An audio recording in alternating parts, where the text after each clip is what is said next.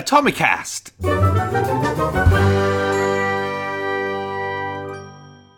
Hello, Atomics, and welcome to Atomicast. This is the podcast exclusively for you Atomic members. And in this episode, we're going to be talking about how to reach out to influencers if you have no audience and feel self conscious. Now, this could be for some kind of collaboration.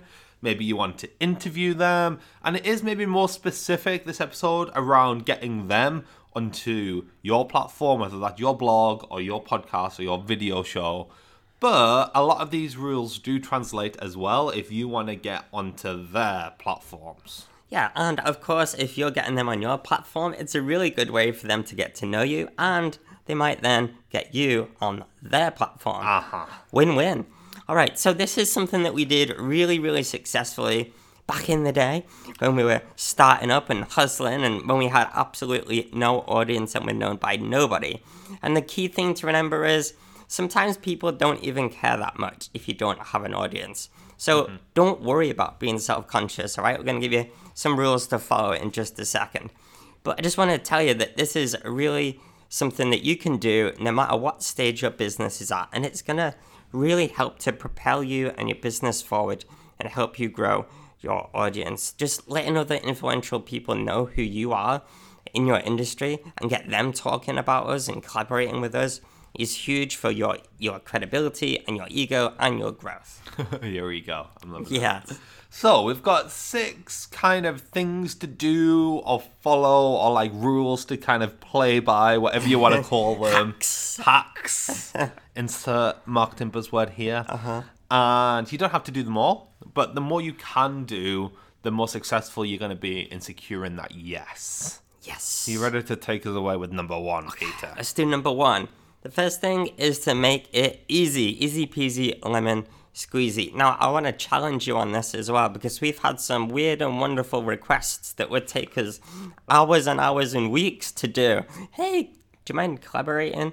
Um, and it takes ages to do, and it's a big fat no because nobody has that time. Buying a costume, I think, was the craziest thing. Yeah, someone asked us. like to buy a costume to do a video interview. It's like that's not gonna happen, but you know, nice idea. So you first of all need to make it easy. And when we say easy, we don't actually mean easy, we mean quick, really. Something that they can do um, in a very short space of time. So if you ask them to write a whole guest blog for you to go on your blog, unless you, you know, that that's not going to happen unless you have a huge blog with lots of traffic but that's not what this podcast's about. So it needs to be something that they can do in like less than half an hour. Maybe it's a podcast interview or a video interview, or maybe you're taking some of the existing content already and just making more use of that. Just something that's really easy for them and quick for them to do. But big but coming big up. Rule number two. We're so immature. Rule number two is it has to be remarkable. That's thrown me. It has to be remarkable, even though it is going to be quick for them to do. that doesn't mean it needs to be boring, right? You should know this by now. We've banged on about this on Atomic plenty of times. You need to develop that content stamp. You need to stand out. You need to have that point of difference in your content because, well, especially in the marketing industry, like the marketing podcast, we've talked about this before. It's pretty much done the interview style podcast, and it can be a little bit boring. Like if they get asked the same questions over and over and over and over again. So anything like that is really standard to do in your industry. Try to put a twist on it. Try to like get their attention or catch them by surprise or get them thinking, ah, actually this this seems a little bit more fun or this seems a little bit more different. It's not just another same old, same old. And another thing on that as well, like not just the product in itself or how you're collaborating, but how you can ask them could also be quite remarkable. Mm-hmm. You could do like a Twitter video, you could create them a landing page just for them. You could do, you could send them something in the post. We've sent someone a, a, a jar of honey in the post before. And there's all these kinds of things that you can do. Actually, in the AMP Talks show, go check out the Yes formula if you want more examples of what we've done in the past. Yes, good call, good call. Okay, so the third thing is a really sneaky way of collaborating with someone. And in fact, we call it the sneak and tag collab. because it kind of rhymes and it's got a cool jingle. And basically, this is a collaboration with someone, but they don't know about it until you've done it. so essentially, um, you could take something that they've done, a concept or an idea or some tips or whatever, and highlight it on your platform and talk about it and you know big them up positively and refer to them and then add your own little thing to it maybe as well. And what you want to do then is just tag them in it. So um, so that they know they're in that and tell them or send them a message or tag them in or something and this way you've almost collaborated with them right because you, that you and them are together, you're, you're putting your credibility next to theirs. And what they might do is then comment on that or like it or share it. And that's extra kudos for you. And now they know about you.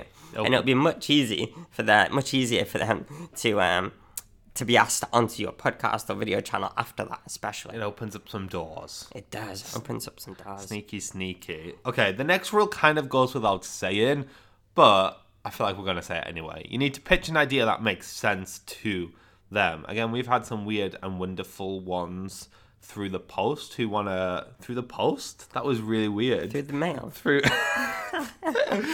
email request is what i was going for. Email request. Who people that want to write in our blog and they're not even in our industry. It's like well that just isn't going to make sense to us and our audience. So make mm. sure whatever you're asking them to do makes sense for them. Something's got to be in it for them. And it kind of needs to make them look good as well. So we've had a few other things where we think, oh, this is dubious whether this is actually going to look good on us without naming any names, but a few just came to my head. gonna have to ask me about that in secret. Well, I will do. All right. The next thing is to build a relationship before you make the ask. So before you ask them, can you have a little conversation with them on Twitter? Can you reply um, to their Instagram stories? Can you comment on their YouTube videos? Um, whatever it is, or even meeting them in person at events. If you can build up a relationship before and they can get to know you, they're gonna want to help you out anyway. You know, so it's not as hard when you ask them. We've known people that have literally flown to America just to ask someone for a coffee so that a month later they could ask them to be on their podcast. And you know what? They said yes. Because if someone flew all the way from the UK to meet you, if you lived in America, like, you're going to want to give them some of your time and help them out. That's dedication. That's an extreme example, but if you want to go for extreme heights, extreme measures are needed. I feel like we're going to feel like we've made it when someone flies from America to see us. I know. and finally, the last rule thing hack. This is probably the most this is probably the most important one. So I think this is one that you actually have to do. Like we're not actually letting you off with this one. This is one that you have to do no matter what you have to look good yourself, right? So you're asking someone to spend their time on you, right? You need to show that you're also spending your time on you. So if you ask someone to be on your podcast or be on your video show and they go check out your Facebook page and you actually haven't been had a video well you've had 3 this year and it's September already. It's like, well, that's a really easy thing to say no to because you're clearly not putting in the effort on your own part. So you just need to make sure you look good yourself. Like your own content that doesn't rely on anyone else should be banging. That was a weird adjective.